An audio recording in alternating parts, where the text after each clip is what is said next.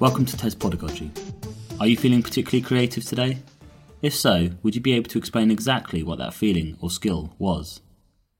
Defining creativity has been one of the big talking points when the teaching of creativity in schools is discussed. It is a controversial topic. Some ask, should we be teaching it at all? Today's episode is all about trying to answer that question and trying to establish what role schools have in the training of creativity. The person joining me today who thinks they have some answers to those questions is Bill Lucas, Professor of Learning and Director of the Centre for Real World Learning at the University of Winchester.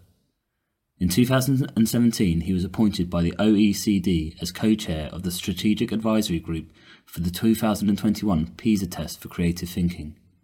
He also has multiple other roles in education, as well as writing several books on the topic. Hi, Bill. Thanks for joining me. My pleasure. Um, so creativity, it's it's a it's a very topical um, topic, if you like. It's one that causes a lot of arguments, particularly on social media. But I thought what would be good to start is if if we could try and define creativity, because that's one of the first criticisms that people tend to have is, oh, you can't define creativity. It's it's it's nebulous, and you believe otherwise, obviously.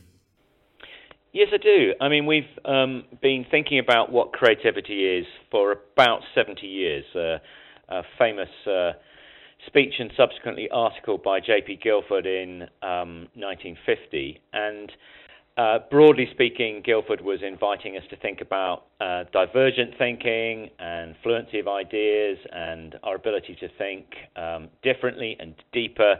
And um, that uh, is fine, but is probably still too vague. And in the 80s and 90s, educational researchers began to think much more closely about that so that when in the late 1990s, um, the UK's National Advisory Committee on Creative and Cultural Education, commonly known as the Robinson Report, had a go at defining it. It said that creativity was imaginative activity fashioned so as to produce outcomes that are both original and of value.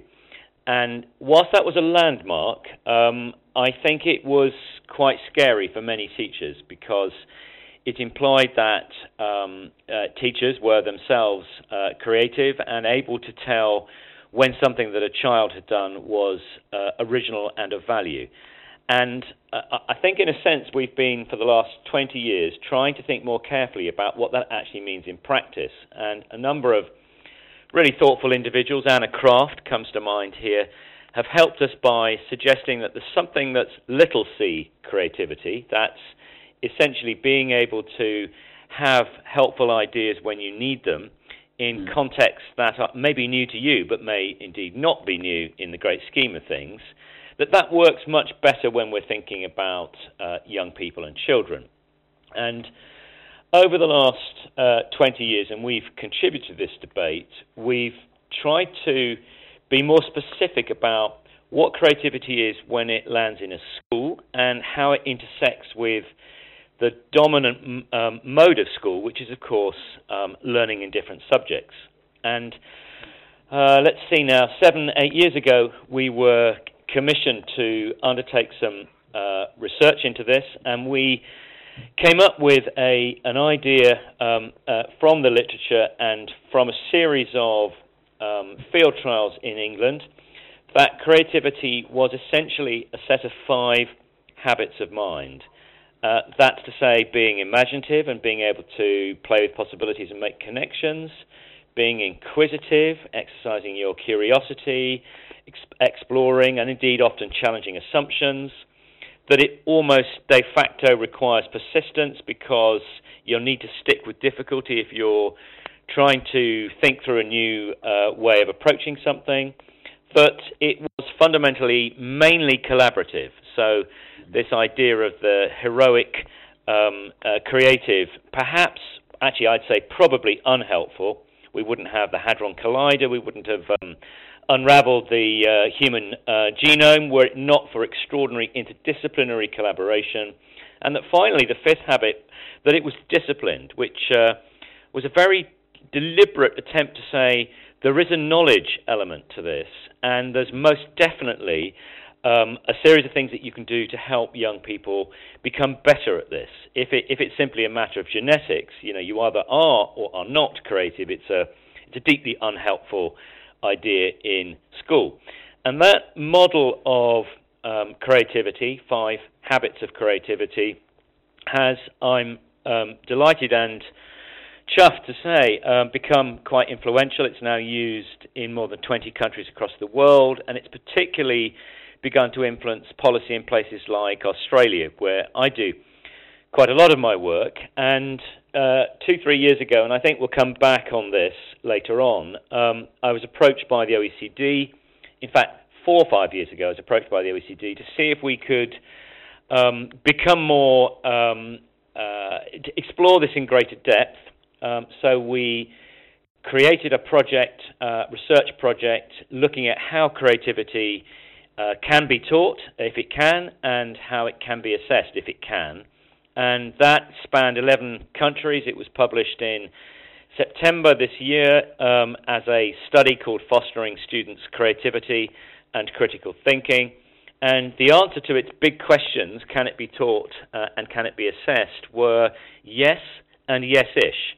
The yes ish, of course, depends on the purposes of assessment, and I, I, suggest we maybe come back on that, John, later on. But in terms yeah, of a of a serious kind of forward motion, being able to show how in very different cultures it was possible to develop young people's creativity has been a significant breakthrough.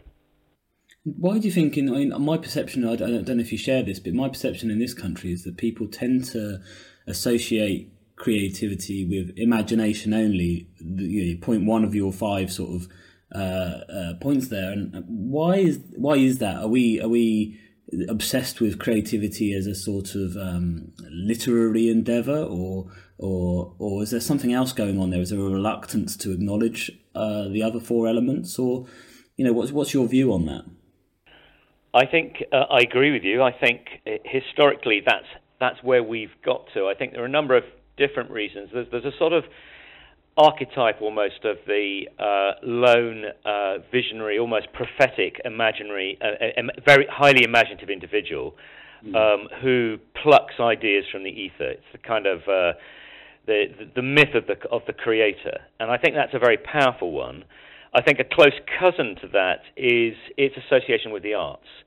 So there's been a, a, a, probably a symbiotically useful relationship between the arts and creativity for a number of decades, but I think now, and again we'll come on to this, but in the Durham Commission uh, on Creativity and Education, which I co-authored, we we do our best uh, to show how creativity is absolutely uh, equally valuable in every subject of the curriculum. It's ubiquitous. It occurs in uh, every aspect of our life. Um, as a parent, we need to be creative. As a worker, we need to be creative. As a an individual um, spotting false news or making diff- difficult choices in a complex Brexit domin- dominated election, uh, we need all these other things. So I think this more holistic definition has been a much more global approach to this, and I think that uh, England is is is actually beginning to catch up. I mean, interestingly, and again we may come back to this, but if you looked at the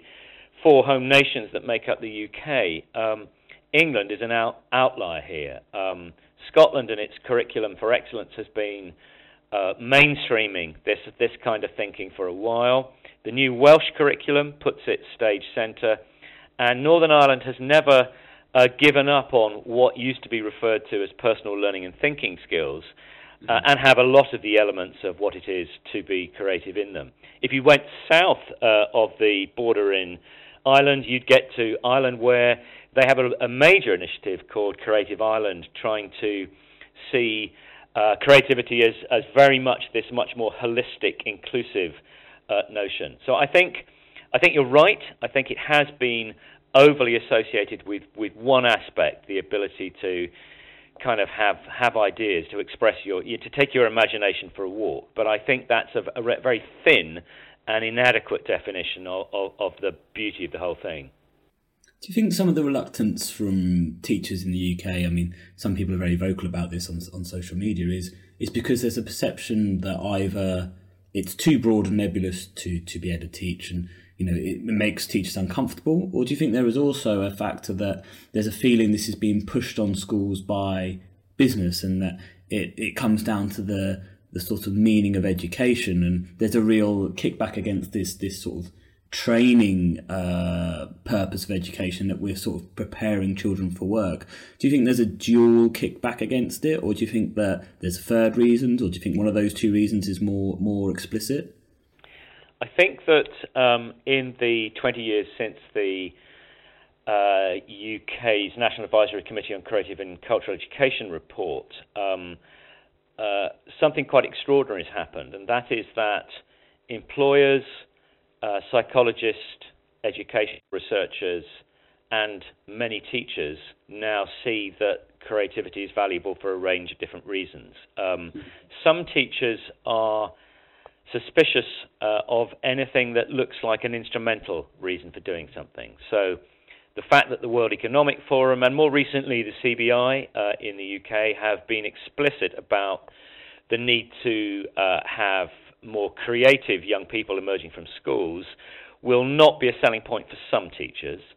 Mm. But I, I think the fact that um, in a different part of the research environment we see uh, a sort of crisis of uh, well-being amongst kids, and we know there's really good research about the, the positive association between well-being and creativity. Um, that will encourage um, those who come at this from a more hum- humanistic um, uh, perspective. I think many who see the purposes of education as fully developing uh, an all-rounded individual love this because um, our ability to express our full creativity is very close, I think, to what it is to be human. And, you know, there's a part of being creative which is essentially our ability to read others. Uh, so it's not just critical thinking as in spotting false news, it's also empathy. I mean, it's very difficult to work effectively with others without empathy. And of course, that's an interesting counter to the equally active on social media lobby that AI is going to take away all that we care about in education and life.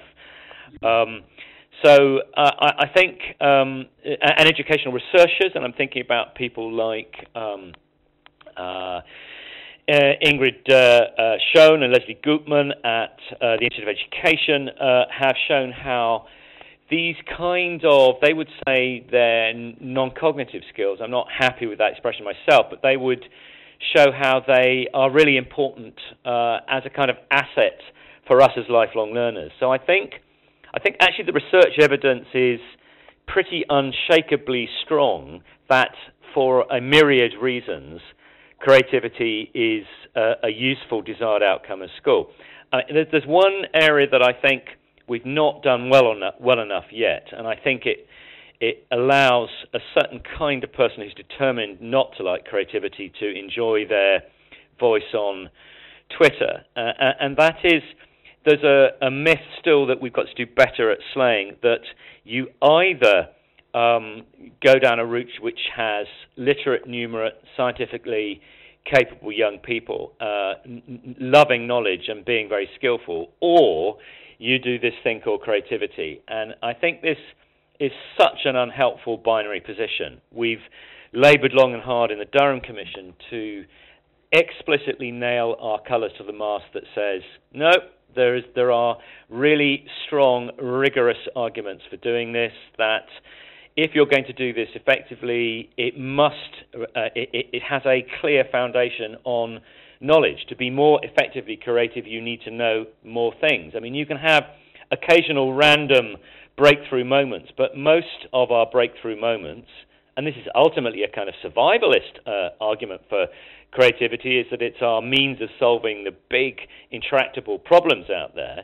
If you're going to do that, you need to to know stuff. So, long answer to your very good question, but I think the the various different um, bodies of research are beginning to make this clearer, and there's one area where um, there's really promising uh, research not yet um, brought together, but I've begun to, and that is that it turns out from good meta analytical studies that those schools that really embed critical thinking and creativity seem, the evidence seems to suggest, to have a positive uh, impact on the achievement of their students in other subjects. So the, there's a there's a nice win-win there, I think, which we probably need to do some more work on.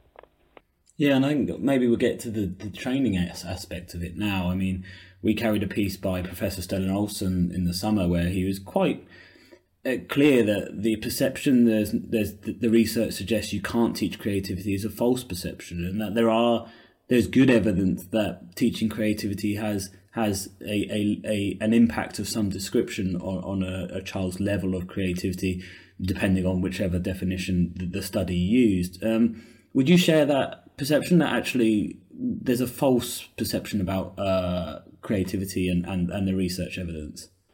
Yes, absolutely. Um, it's very clear from our research in many countries and from our reading of our colleagues' research that you can teach people to become more creative. There's a, a nice uh, uh, systematic review I have uh, only just uh, encountered by Teresa Cremin and Kerry Chappell um, looking at precisely this and uh, showing the different ways in which you can teach in fact, we come up in, in, in the Durham Commission, we introduced the idea of teaching for creativity.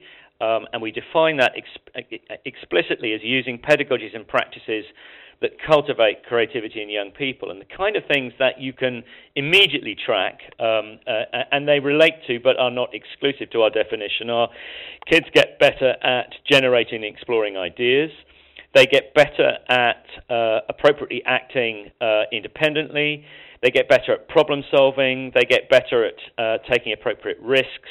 They get better at collaborating with others. Uh, and so, on almost any measure, uh, I mean, interestingly, is the article to which you refer that you carried in the summer, and which I was very happy to. I wrote a piece for Times Ed after that, um, absolutely supporting.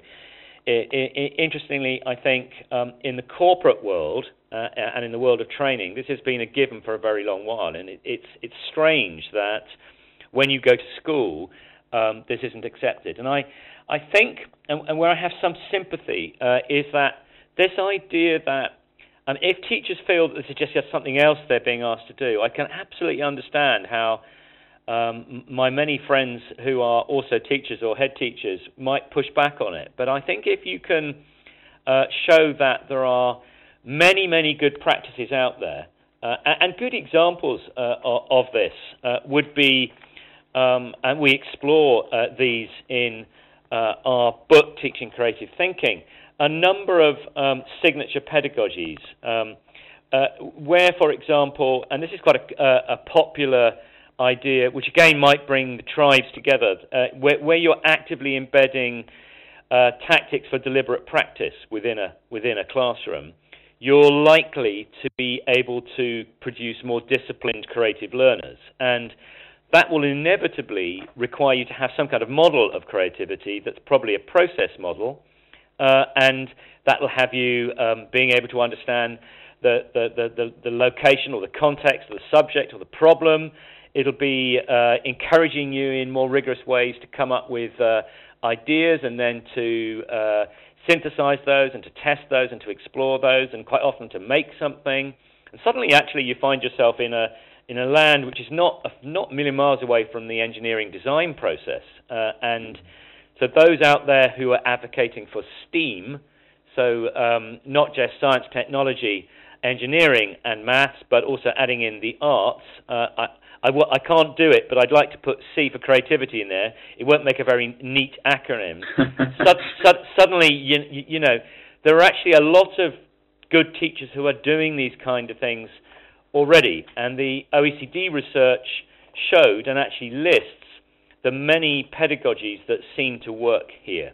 And very shortly, we'll be launching uh, a teacher friendly app with examples of um, how different teachers across the world have tried this. And I think there is a resource gap for some some teachers. In the era of creative partnerships in 10 years ago, there were quite a, there was a lot of support and a lot of resource. And I think possibly, dare I say it, you know, we've been so focused on other things in education that the collective memory uh, has forgotten how to do this because they've been being required to do other things. I mean, interestingly, at the moment with the new Ofsted framework, uh, the requirement to be much more explicit about what the intention of your curriculum is. It's a perfect opportunity to uh, say say that producing uh, more creative young people is part of what we're trying to do, and in, in your statement around implementation, to draw on the thinking from the kind of research that I've been talking about is again an obvious place to put it. And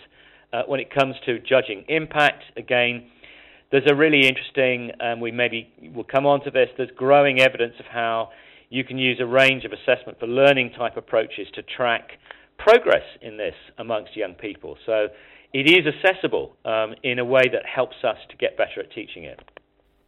And if I go back to your point there, it's, it's an interesting one that you know the the the the, the notion that teaching creativity is not a binary to teaching knowledge, and I think there is a, a perception again that you know we have this accountability structure where kids have to pass an exam and we are judged on whether kids pass that exam and there is also a perception that we there's not there's too much content not enough time. And there seems to be a prioritization going on that says yes creativity is brilliant but it, it's a nice to have. First of all we've got to get them through this content. And f- from what i can understand from what you were saying is that well the best way of getting them through that content is a creative way of is a creative pedagogy.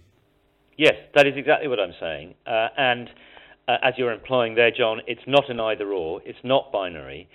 So, I mean, if I talk to my friends who uh, teach uh, maths, uh, I can't think of uh, any of them who wouldn't want young people to understand how they can challenge assumptions of false logic or how they can stick with tricky, ch- tricky, tricky problems or how they can play with possibilities when they're thinking of having to show their workings uh, different ways of solving the same problem. I can't think of um, my uh, colleagues who teach uh, almost anything that involves interaction with others, how you wouldn't want young people to be able to give and receive feedback both from themselves and from others so that they could get more better, uh, more better, so they could get better, more confident, uh, and, and, make progress.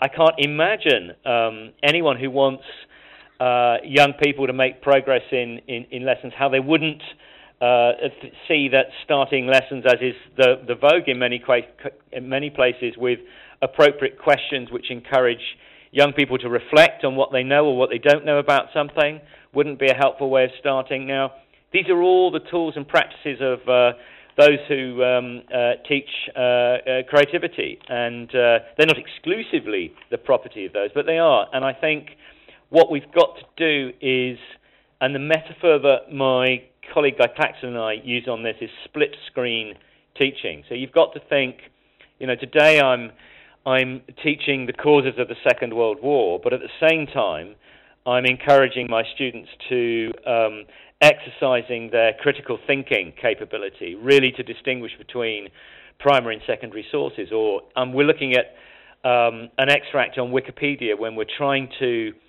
figure out how we might work out whether this is uh, an appropriate source or where its sources come from or whether it's false news uh, and all the rest of it. And you could walk round every aspect of the curriculum. And interestingly, this is what Australia does. It says um, map the formal curriculum, not overmapping and not deluging teachers in too much stuff. And then create a very simple scope and sequence document for creativity. So in Australia, uh, there's a two, a t- and it fits on two sides of A4. There's a clear description of the progression that you'd want to see as young people get more confident in their in their creativity, and you then lock that in appropriately to the different subjects of the curriculum. And hey presto, you get on and do it. So you're not losing time, you're not losing sleep, you're not overburdening students or teachers in what I think most people would agree is probably a, a curriculum that's too overloaded with stuff. We need a bit more space, but that's the subject for another discussion, I suspect. I think that's a, that's probably a very appealing view of creativity, and I guess if if we if we view it as part of good teaching rather than uh, an, a, a, discrete subject, if if that makes sense, a, a discrete discipline. Um, I don't think it is a discrete. I mean, I think the idea that creativity is context or content neutral has been an unhelpful one. And mm. whilst you can, as with anything, you can learn how to chair a meeting, and in a sense, that's an abstract, decontext, decontextualized skill. But you only, by chairing meetings with different people where you have different grasps of the knowledge, you learn how to do that. The same, same thing. You can learn in the abstract certain questioning techniques, but they, they remain abstract until they're applied in the real world or the real or, or in a particular subject discipline. So again, I think you're right. I think that's something we've got got to get better at making a case for.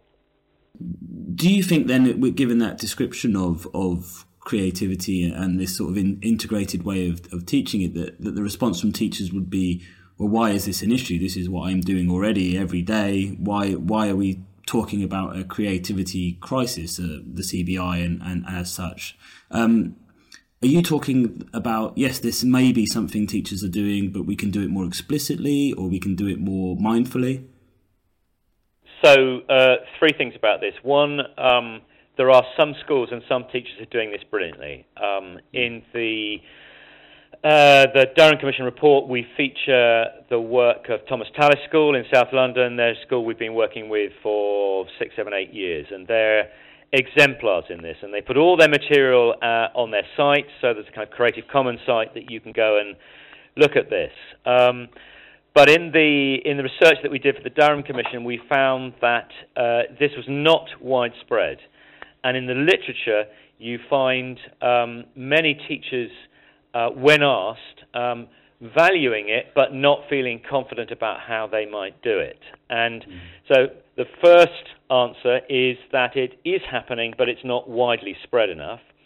The second uh, would be something about um, recognizing the dilemma that teachers find themselves in. Back to our earlier conversation about the pressures that teachers are under uh, and uh, the anxiety levels. Um, and and uh, so, therefore, some, some teachers might say, uh, I kind of. Um, uh, I know how to do this, I just don't have the space or the opportunity. Uh, and they may or may not be doing it, or they may be doing it very sparingly. And the third of these areas is that I think it is historically what uh, some people say in schools when anybody asks them to do anything. They say, but we're doing it already. Um, and I know this because many of my friends tell me this is exactly what they say, and they hope it'll kind of go away. And my answer to that is to say something genuinely affirming, like, that's fantastic, can I come and see you? Uh, at which point they, they take a different tack. And I think in a school context, what school leaders who are wanting to do this do really well is say, to those who say, but aren't we doing this already? They say, well, why don't we as a school have a kind of appreciative inquiry and start to uh, understand as a staff room those things that we're already doing, whether we're a primary or a secondary school, um, that are good in this area, and share those. And then suddenly you've got a uh, a much less resistant agenda. Because if you go into any school, and I do this a lot, and say, hey guys, why don't you do this? If they feel there's any implicit criticism, then it feels like a gap analysis. You know, you, you should be doing this and you're not. But if you can say, you know, this, there's some really great work out there, not sure where you'd like to put yourself on that continuum, be lovely to see the things that you think are going really well, and let's build on them. It's a completely different tone, and that's the tone that we uh, at Centre for Real World Learning here at the University of Winchester, that's how we go into schools, and we find we're welcomed when that happens. So I think there's something about if this feels even vaguely like a kind of another government stick, it's doomed. And do you? I mean, perhaps it'd be useful, like if we took, I don't know, maybe science as an example. Could you maybe give me an example where a teacher may be halfway there, and then what what a teacher a bit further along that sort of spectrum would be doing? I can have a go. Um, so let's uh, think of uh, some aspect of the demonstration of imagination. Um, and part of um, uh, imagination is being able to play with possibilities to make connections. Quite often, as you're encouraging a, a group of uh, young people, let's say they're in uh, year eight or nine for the sake of argument, and they're undertaking some kind of scientific experiment, um, then it will help them to either be able to visually map what they're doing or to think about, uh, to encourage them with some kind of what if or possibility type thinking, the various possible outcomes of their experiment before they go into a much more disciplined area where they're looking at reflecting on what they actually learnt from their experiment, and we might take them over to an approach that is increasingly used in, used in those schools that are interested in promoting engineering, where um, the teacher might almost, in the role of a drama teacher, say, "So, how would a scientist think here?" and uh, and they might move, uh, as some schools I've seen do, into a philosoph- more philosophy for children type approach, uh, and and really imagine how, or possibly, possibly even populate it with some some uh, some some actual scientists who've discovered things. Uh, it might be as we continue thinking about the full meaning of creativity. It might be that there's a little bit of role play, or there's some reframing. What have we done this rather than that? Uh, it might be that, well, actually, it's almost always the case that there's going to be some kind of um, team working at, at foot here, uh, uh, and uh, so understanding the different roles you might play as a as a as a group of scientists experimenting, and then maybe, or even maybe giving them an example of uh, a group of scientists who've collaborated in the way and the different roles that they played. Um, and, and, each of those is a different kind of layering, uh, and you wouldn't want to go from one to the other without maybe practicing. Um, but each of them is perfectly possible within the constraints of the science curriculum. Although that said, I think as you get into GCSE, uh, the thousand pages or so of stuff that you need to uh, get pretty close to remembering if you're going to do triple science is a challenge. So, um, you know, I'm not sure that um, uh, at the extremes of GCSE science you'd find quite such a welcoming response. But I think you would in most areas of the curriculum. I think we just have to be pragmatic about it. Um, and again, not, not wishing to uh, over promote, but there are some 40 or 50 very practical examples in the book that Ellen Spencer and I have written called Teaching Creative Thinking on this. And I guess uh, there, there's a on the last aspect of training, I guess, but what we're asking teachers to do here is open themselves up, uh, expose themselves almost about their own level of subject knowledge and and in, in, in, in a sense, I guess, a behaviour management task that if we are going to encourage this sort of creative thinking, there's a danger that a, a, lack of knowledge might be exposed, or a danger that a tricky question becomes a a um, a, a, a moment of weakness for a teacher. Uh, playing devil's advocate here, I'm not suggesting that teachers don't have good subject knowledge, but there may be a fear there that this sort of approach ex- exposes a teacher. Yes.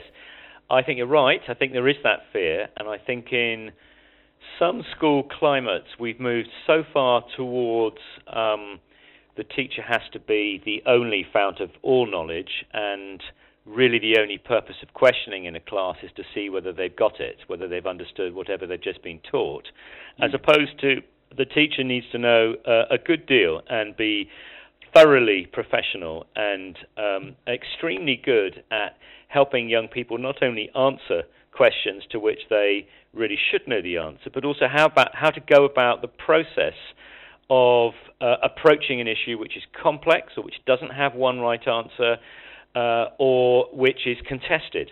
And I think those areas are, you know, if ever there was a point of education, it seems to me hugely. I mean, now, topically, think of what's going on in the world. Creativity is at least part of our answer to how we deal with these big, tricky questions like climate change or global resourcing or um, our ability in a in a fully wired world to maintain our well-being and so forth and so forth. So, I, I think um, creativity, whilst it isn't a discipline in the sense of maths or science or geography, I think it is a, and we argue very strongly, it's a set of habits of mind that need to be landed in subjects and can add enormous value to those subjects when they do that. And there's one thing I'd say to a teacher who um, does feel that they just might be caught out, and I'd say that, you know, I mean, that is a legitimate, I acknowledge that fear. It's something that all teachers, uh, I guess all of us who have taught at some stage, fear. But the really good teachers and the teachers who are often outstanding know when to say, you know what, that's a really good question. I don't know the answer, but I know exactly how we're going to find out that answer together. And I think that that's kind of the metacognition level of this, uh, the kind that we know from all the work that uh, the Sutton Trust and the Education Endowment Foundation have done. That's the kind of level that we want our young people to be operating at if they're going to not just get the A stars, but also go on into higher education or indeed in vocational education and really thrive. That's that's what that CBI would be happy with that. Psychologists would be happy with that. Politicians actually would be happy with that. I think. Mm. I think uh, where we need to go to next in this conversation, I guess, is is, is the assessment of it. I mean, if if we can train it and and it, and it is needed, then how do we know if people are getting better at it? And I guess this takes us to the work you've done with PISA and, and PISA's intent to assess it. Yes.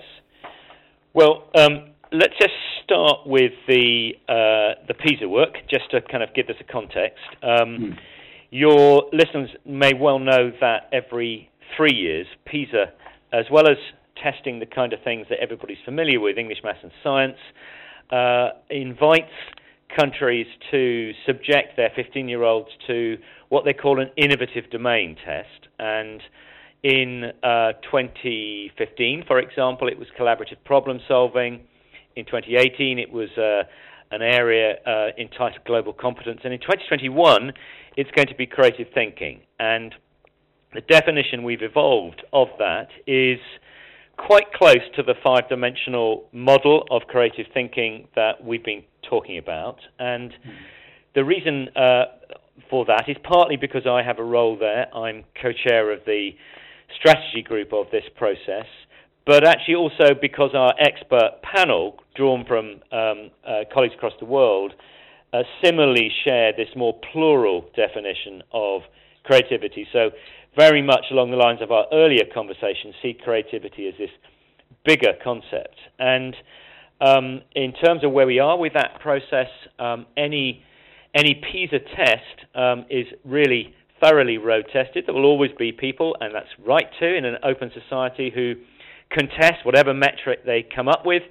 Um, but the process is broadly speaking a, a series of field trials. So the, the, the first thinking that we've had around creative thinking has been tested in Australia, Singapore, Canada, and South Africa, and we've learned some interesting lessons. But um, uh, the the kind of approach we're adopting has survived that, and it's now being really rigorously shaken about where it has to be translated because. Uh, uh, the minute you introduce uh, the cultural variable, of course, um, it gets even more complicated. Um, mm. And uh, so, um, uh, at the moment, uh, PISA is inviting those people who normally submit their students to the um, core three PISA tests, whether they'd like to be part of this. Um, very recently, and just before the election was called, um, the Department for Education in England and actually also um, in Wales decided that they currently didn't want to opt into this. I think that's a massive missed opportunity because this is actually an incredibly, it's not free, but it's an incredibly good value for money research endeavor to see what we can find out about the many ways in which we might get better at assessing uh, creative thinking. Um, that said, uh, all is still to play for because uh, we don't need, the country does not need to opt in until as late as June next year. Mm. So uh, I'm hoping that, and I know there are a number of very unhappy organisations, not least of which Arts Council England, whose recommendation in the Durham Commission was that we should opt into this. There's, there's plenty of time to play with this. So um, PISA has decided, not accidentally, after some considerable thought, that this is a robust enough area and there are enough practices out there that will enable us to produce a reliable, valid assessment of creative thinking. It's not without its challenges. And inevitably, we've had to say we can't assess everything. Um, so all of those things that exist in our model and exist in the PISA 21 definition, they won't all be testable.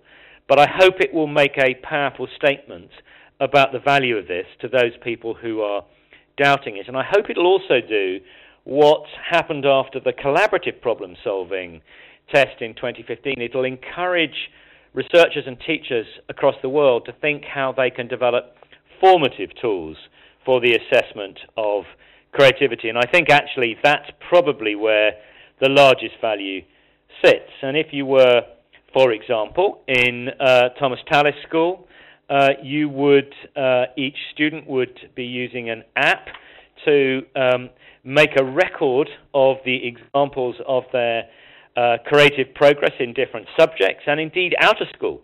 If you were in a school that we work with very closely in in the western suburbs of Sydney, Rooty Hill High School, each student has a very simple digital portfolio where similarly they will make records of their progress, of examples of uh, things that demonstrate their increasing creativity. And um, at any level, whether you're talking about what students might do, what teachers might do, what schools might do with uh, experts outside of the school, and indeed in the online space, there are, uh, I, I think at the last count, some 20 to 30 different assessment techniques that somewhere in the world I could show you that schools are using to track the progress of uh, young people in becoming more creative. So it, it really can be done. Um, uh, that's not to say uh, it's going to be done immediately, and that's not going to say because anything that teachers do that's slightly different takes time and professional learning. It's not to say that it doesn't it doesn't call for some effort. So the PISA test is a written test, I'm guessing, at, at this stage. The PISA test is the standard one-hour online test. It's uh, going to be looking at both uh, words and images. So mm-hmm. it's not just uh, verbal; it's also visual. Um, We've chosen to locate some of the challenges deliberately in maths and science to frustrate the prejudices that some have that it's only about the arts. Mm-hmm. Um, there's a whole element of the test that will be, frankly, about common sense. So we can't we can't rely on children, young people, 15 year olds in this case, um, only being able to do something if they have a level of scientific and mathematical competence, or it becomes a proxy for a test of science or maths. So some of these things need to be things that are matters of common sense. The broad uh, design for these is to ask really good, rich, authentic questions, which you can answer at a number of different levels. So you can get the difference in terms of um, uh, level from that uh, and also that often have a, a narrative or a driving scenario that engages young people in thinking this through. So it feels different from a uh, more typical test, uh, uh, although actually some of the other PISA test questions in English, Maths and Science are, are, are pretty engaging too. So I'm thinking this is not a there's not a specification of right answers here. This is going to be quite a complex marking job for somebody in terms of assessing creativity from this test. Are Other specs around process. I mean, uh, what what do the markers have essentially to te- uh, to to mark this test? Well, I can't tell you too much because that's uh, kind of confidential at this stage. But I can tell you that markers will need to be um, uh, carefully prepared, uh, trained, practiced, so that uh, when, when a number of them are looking at this, we get an accurate response. And that's been part of the field trial test to see that that can be done. But yeah, absolutely, uh, that goes without saying. And I guess the final question then is: is what is your expectation of, you know, you you you, work internationally, you, you know many of the international education systems, and I, I imagine the international school uh, system where lots of these international schools are, are, very, very big on creativity. What's your expectation of, of, of national performance? Uh, you know, who do you expect to be at the top? Where do you expect the, the British Isles countries to be? Well, uh, ironically, I actually think that English kids are pretty creative, and I think uh, when, I, you notice I say when, not if, um, the government decides to enter us into the test, I think our 15 year olds we do pretty well. I think our teachers are amazing too. Um, but if we look globally, um, the hot spots in this area are some of the tr- some of the predictable countries. So areas like Finland, Can- Canada, doing amazing work in this too. Um, an interesting pinch point, a kind of bellwether country or a small country, is Singapore. It's regularly uh, right up there in terms of the conventional PISA tests, and its Minister for Education, Minister for Schools, has been arguing for some while but what Singaporean young people are not doing well enough yet is creative thinking. So they'll be part of this. Um, I think that the Scots uh, should do pretty well. They've been embedding this. Uh, if you looked around the world, Australia very active, New Zealand very active, some aspects of the states, but it, but in countries like uh, Australia, Canada, uh, the US, where uh, education is a matter of a state or indeed sometimes, sometimes a district, you get much more variability. I think there are some uh, global movements where this will be uh, welcomed and embraced with open arms. So the International Baccalaureate is very strong on this. Um, so too um, the many you mentioned international schools, the many international schools who kind of pick and mix what they do. So you think that um, English schools, if they did, or as you say, if they will eventually enter, we've got nothing to fear from the test, but we've got a lot to gain. Absolutely, we've got nothing to fear, a lot to gain. Um, we have a phrase, I'm not entirely happy with it, called the creative industries, in which we excel. Uh, I'm not entirely happy with it because it has led to another notion called creative subjects, which implies that some subjects are not creative and some industries are not creative. Mm. But we have a, a, global reputation for the quality of our ideas, for our Nobel Prize winners, for our the number of patents per head of uh, a population that we develop. So I'm entirely confident that we have the potential to do really well here. And I would just love us to inch our way or gallop our way up the conventional PISA tables and do really well on the PISA 2021 test of creative thinking. And for people to breathe a huge sigh of relief that you can be fantastic at maths and also a great creative thinker. Thank you, Bill. It's been a pleasure. Thank you very much.